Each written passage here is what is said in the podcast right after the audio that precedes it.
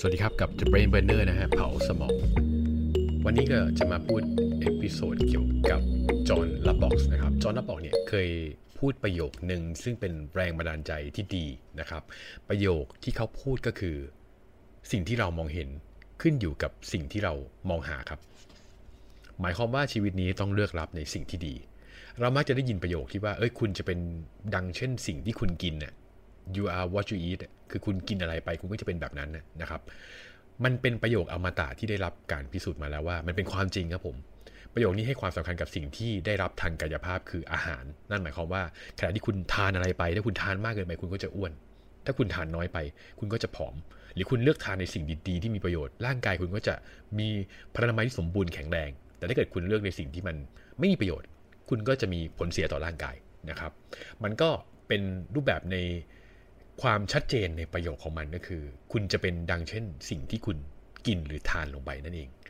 เด็กที่เกิดในครอบครัวขี้โมโหเนี่ยก็จะกลายเป็นคนที่โมโหง่ายครับคนที่อยู่ในกลุ่มเพื่อนที่พูดจาไพเราะก็จะเป็นคนที่พูดจาไพเราะไปด้วยบางครั้งเนี่ยถ้าเราเลี้ยงลูกด้วยความวิตกกังวลลูกของเราที่เกิดมาหรือโตมาเนี่ยก็จะเป็นคนที่วิตกกังวลครับคุณอยากเป็นคนแบบไหนคุณก็ไปอยู่ในสังคมแบบนั้นเมื่อคุณไปอยู่ในสังคมแบบนั้นนะฮะคุณก็จะซึมซับสิ่งที่คุณเป็นกลับมาที่ตัวเอง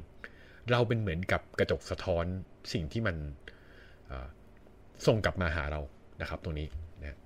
จากตัวอย่างก็จะเห็นว่าเราจะไม่ได้เป็นดังเช่นสิ่งที่กินอย่างเดียวแล้วแหละตอนนี้นะครับแต่เราจะเป็นดังสิ่งที่เราเห็นสิ่งที่เราได้ยินสิ่งที่เราได้กลิ่นหรือสัมผัสหรือรับรู้ด้วยทางจิตใจนั่นก็คือประสาทสัมผัสทั้งหมดที่เรามีก็คือหูจมูกกายและจิตใจเนี่ยมันคือสิ่งที่จะสะท้อนอะไรบางอย่างกลับไปที่ตัวเราเองได้หมดเลยสรุปก็คือทั้งอาหารเนี่ยที่เป็นรูปรสกลิ่นเสียงทั้งอย่างนึงนะครับหรือในนามก็คือในเรื่องของความรู้สึกนะครับหรือสัมผัสได้หรือรับรู้ได้จากการได้ยินเนี่ยก็คือคำพูดหรือการกระทำนะครับเมื่อได้รับเข้าสู่ร่างกายของเราแล้วเราก็จะเป็นดังเช่นสิ่งที่เรารับมันมาดังนั้นวิธีเดียวที่จะพัฒนาตัวเองได้ก็คือต้องรู้จักเลือกรับนะครับรับสิ่งที่มันดีก็พูดง่ายๆคือรู้จักเลือกกินนั่นเองครับผมถ้าในเชิงเปรียบเปรยกับคำพูดเนาะอ่าจะเป็นดังเช่นสิ่งที่กินก็คือให้รับในสิ่งที่คุณจะกินก็คือเป็นสิ่งที่มันดีนั่นเองครับผมตรงนั้นการชื่นชมสิ่งที่ดีในตัวผู้อื่นเนี่ยก็เหมือนการเลือกรับสิ่งนั้นเข้าสู่ตัวเองครับผมถ้าคุณชื่นชมเพื่อนฝูงของเราเราก็จะได้คำชื่นชมเหล่านั้นกลับมาที่ตัวเราถ้าเพื่อนได้เลื่อนตำแหน่งถ้าเพื่อนได้โปรโมทได้เงินบางอย่างที่มันเป็นการแบบเลื่อนขั้นอะไรบางอย่างนะฮะย่อมต้องมีสิ่งดีซ่อนอยู่ในตัวของพวกเขาไม่งั้นเขาคงไม่ได้เลื่อนขั้นไม่งั้นเขาคงไม่ได้ถูกโปรโมทอาจจะเป็นความขยันอาจจะเป็นความซอฟต์สกิลอ่อนน้อมถ่อมตนหรือความมีมนุษยสัมพันธ์ที่ดีนะครับมีความเฉลียวฉลาดหรือความเก่งกาจก็ว่าไปมันมีหลายอย่างแหละนะฮะก็ควรที่จะชื่นชมนะครับชื่นชมเขาก็คือการที่เราได้เลือกรับหรือเลือกให้สิ่งดีๆไปสู่ผู้อื่นและสิ่งดีๆนั้นก็จะกลับเข้าสู่ตัวเราเองนั่นเองครับส่วนการริษยาอิจฉาตำหนิมองโลกในแง่ร้ายหรือนินทาว่าร้ายเนี่ยจะทำให้มองทุกอย่างเป็นลบไปหมดนั่นก็หมายความว่าสัมผัสที่เรารับก็จะเป็นลบตามไปด้วยนั่นเองดังนั้นก็จะบอกว่าการยกย่องจะดีกว่าการวิจารณ์ไหมมันก็ถือว่าดีครับแต่ในความเป็นจริงแล้วโลกเราก็ต้องการการวิจารณ์ที่ตรงไปตรงมาเพียงแค่ว่าเราอาจจะต้องหาวิธีวิจารณ์